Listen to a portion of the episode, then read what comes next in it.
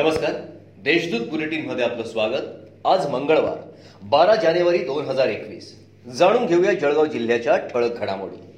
शहरातील मोहाडी रोडवर कुरकुरेचा व्यवसाय असलेल्या गोडाऊनमध्ये अचानक आग लागल्याची घटना सोमवारी दुपारी साडेबारा वाजेच्या सुमारास घडली.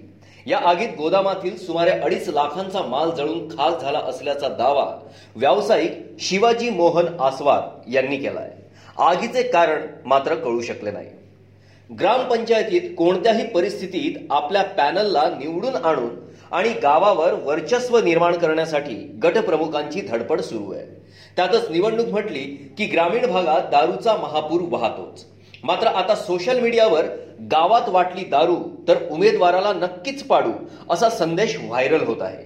सामाजिक स्वास्थ्य टिकवण्यासाठी तयार केलेला हा संदेश आता जिल्हाभर व्हायरल झाला आहे शहरातील रस्त्यावरील निराधार आजी आजोबांची एक वेळेची भूक शमवण्यासाठी शहरातील काही युवक निस्वार्थ जनसेवा प्रतिष्ठान फूड बँकेच्या माध्यमातून एकत्र येत रस्त्यावरील अनाथ आजी आजोबांची भूक शमवण्याचे कार्य करीत आहेत. सलग दोन वर्षात एकही दिवस खंड न पडू देता या युवकांनी निराधार व अनाथ आजी आजोबांची भूक शमवण्याचे कार्य अविरत सुरू ठेवलंय.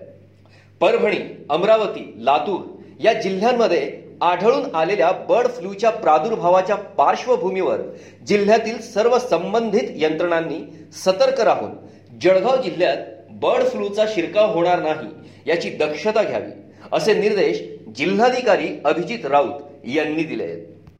जिल्ह्यात सोमवारी अकरा जानेवारी रोजी कोरोनाच्या रुग्णांमध्ये वाढ झाली असून सत्तावन्न नवे रुग्ण आढळून आले आहेत.